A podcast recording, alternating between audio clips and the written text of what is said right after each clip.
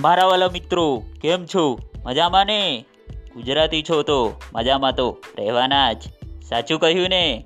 તો મિત્રો, હું છું તમારો હોસ્ટ એન્ડ દોસ્ત સ્વરૂપ અને તમે સાંભળી રહ્યા છો ધ ગુજ્જુ સ્વરૂપ શો જ્યાં આપણે સાથે મળીને કંઈક નવું નવું શીખતા અપ્લાય અને શેર કરતા રહીશું, સાથે સાથે મોજ પણ કરીશું.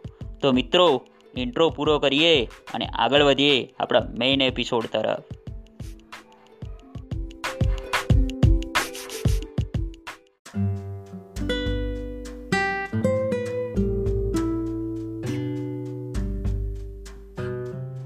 આજ મેં એક ખૂબ જ સરસ વાત શીખી કે આપણે દરેક વ્યક્તિ સાથે પોલાઇટલી કેવી રીતે વાત કરી શકીએ.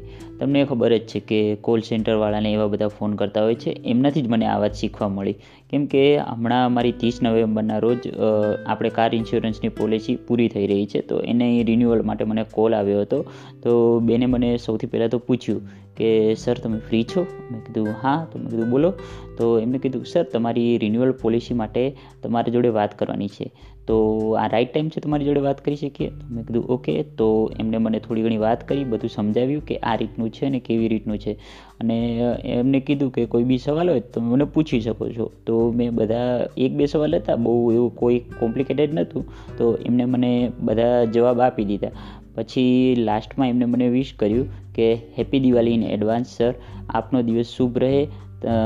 એવું બધું. તો મેં કીધું થેન્ક યુ મેમ પછી રિટર્નમાં મને થયું કે, મેં પણ એમને વિશ કર્યું. મેં કીધું happy Diwali ma'am in advance અને તમારો દિવસ પણ ખૂબ શુભ રહે અને તમે બધા સ્વસ્થ અને શું કહેવાય, સુરક્ષિત રહો.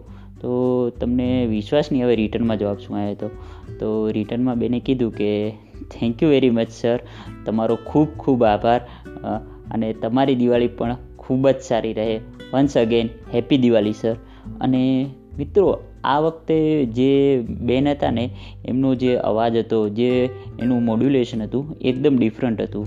આ જ્યારે એમને સ્ટાર્ટિંગમાં ફોન કર્યો હતો, ત્યારે આપણે કેમ, તમે નોર્મલી સાંભળ્યું જ હશે કે કેમ એક કેસેટ વાગતી હોય એવી રીતે નોર્મલ સ્પીડમાં બધું આમ બોલતા હોય બોલતા હોય બોલતા હોય. પણ જ્યારે મેં એમને આ રિટર્નમાં વિશ કર્યું અને જ્યારે એમને મને રિટર્ન બેક વિશ કર્યું, ત્યારે એમનો અવાજનો ટોન બદલાઈ ગયો હતો.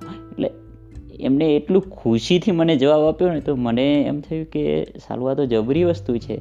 એટલે મને પણ બહુ ખુશી થઈ.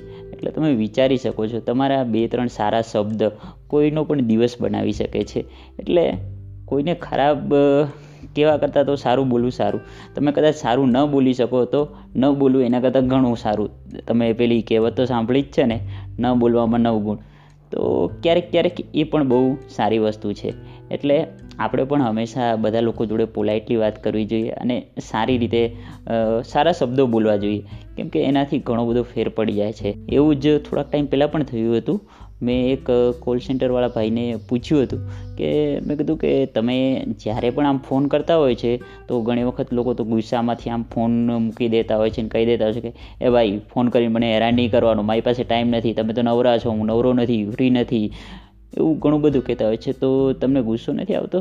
તો ત્યારે એમને મને એ ભાઈએ કીધું હતું કે ના સર, એવું કાંઈ નથી કે અમે જ્યારે પણ ફોન કરીએ છીએ, ત્યારે અમને એક વાતની ખબર હોય છે કે અમે એમના ફાયદાની વાત કરીએ છીએ.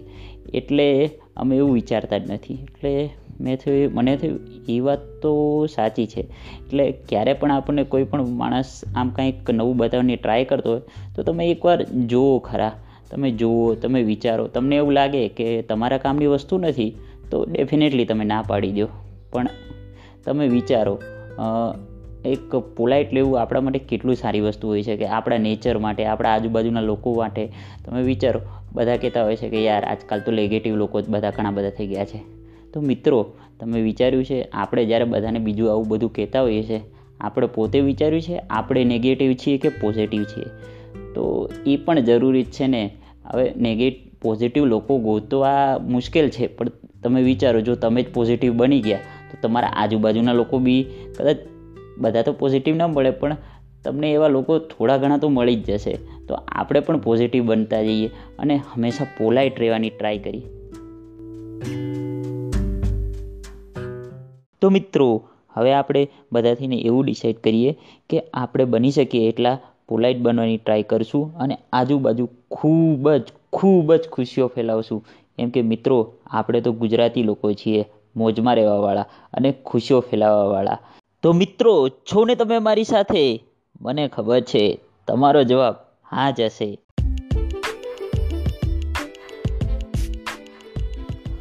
ખૂબ ખૂબ ધન્યવાદ મિત્રો. તમારા કિંમતી સમયમાંથી થોડો સમય મારા પોડકાસ્ટને આપવા બદલ it means a lot to me જો તમને અમારો શો પસંદ આવ્યો હોય, તો ફોલો કરો અને તમારા ફ્રેન્ડ સર્કલમાં ખૂબ જ દબાવીને શેર કરો. જો તમે એપલ પોડકાસ્ટમાં સાંભળી રહ્યા હોય, તો મસ્ત મજાનો ફાઇવ સ્ટારવાળો રિવ્યૂ આપી દેજો સાહેબ. અને જો તમને મારી સાથે વાત કરવી હોય અને કાંઈ સજેશન આપવું હોય, તો આવી જાઓ ઇન્સ્ટાગ્રામ પર. મારું ઇન્સ્ટાગ્રામ હેન્ડલ છે at the rate Swaroop dot Parmar અને ડિસ્ક્રિપ્શનમાં પણ આપેલું જ છે. તો મિત્રો, આજ માટે આટલું જ. મળીએ આવતા એપિસોડમાં ત્યાં સુધી મજા કરતા રહો, મિત્રો અને પરિવાર સાથે. અને સાંભળતા રહો, ધ ગુજ્જુ સ્વરૂપ શો